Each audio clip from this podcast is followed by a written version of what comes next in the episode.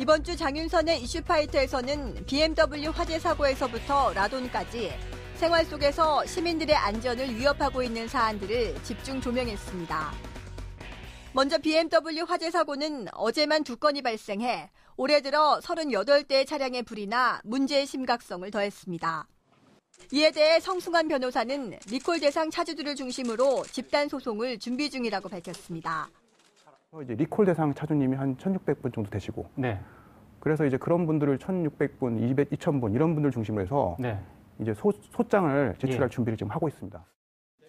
또 국토교통부가 10개월 동안 화재 원인을 조사한다고 발표한 데 대해 의견이 분분한 가운데 이에 대한 해석도 이어졌습니다. 국토교통부에서 10개월이 걸쳐서 조사를 하겠다라고 하는 것은 뭐냐면 예. 이게 배기가스 온도가 몇 도일 때 안에 압력이 얼마일 때 네. 그러니까 이런 조건들을 제대로 찾아서 아 이런 상황에선 발화가 된다. 예. 이걸 명확히 입증을 하겠다는 겁니다. 전문가들은 국토부의 조사를 통해 만약 BMW가 화재 원인을 알고도 인정하지 않았다면 문제를 삼을 수도 있다는 지적입니다. 음이온 드라이기와 휴대용 공기청정기 등 시민들이 즐겨 쓰는 일부 생활용품들에서 높은 수치의 라돈이 검출된 것도 도마 위에 올랐습니다. 장윤선의 이슈파이터가 시민 방사능 감시센터와 우리 주변의 생활용품에 대해 라돈 수치를 측정한 결과 시중에 한 휴대용 공기청정기에서 라돈 측정기가 잴 수 있는 최대 수치가 나오고 음이온 벽지에서도 라돈 수치를 재기 전보다 20배 정도 높은 수치가 나왔습니다.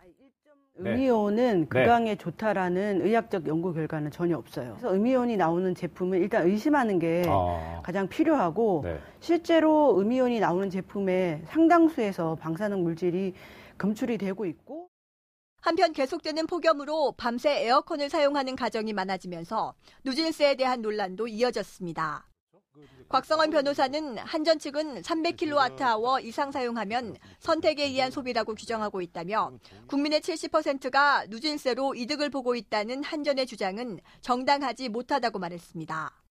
300kWh 수준 이상을 사용하고 있는 가구가 네. 한전의 주장은 30%라는 거예요. 인구수로 계산을 좀 해봤어요. 예.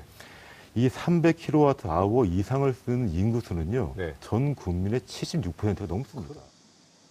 그러면서 곽 변호사는 현재 누진세는 시민들이 요금이 무서워서 전기를 못 쓰게 하는 강압적인 비소비 정책이라고 비판했습니다. TBS 이혜진입니다.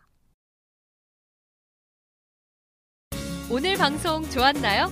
방송에 대한 응원 이렇게 표현해 주세요. 다운로드하기, 댓글 달기, 구독하기, 하트 주기. 더 좋은 방송을 위해 응원해주세요. 다운로드하기, 댓글 달기, 구독하기, 하트 주기. 기억하셨죠?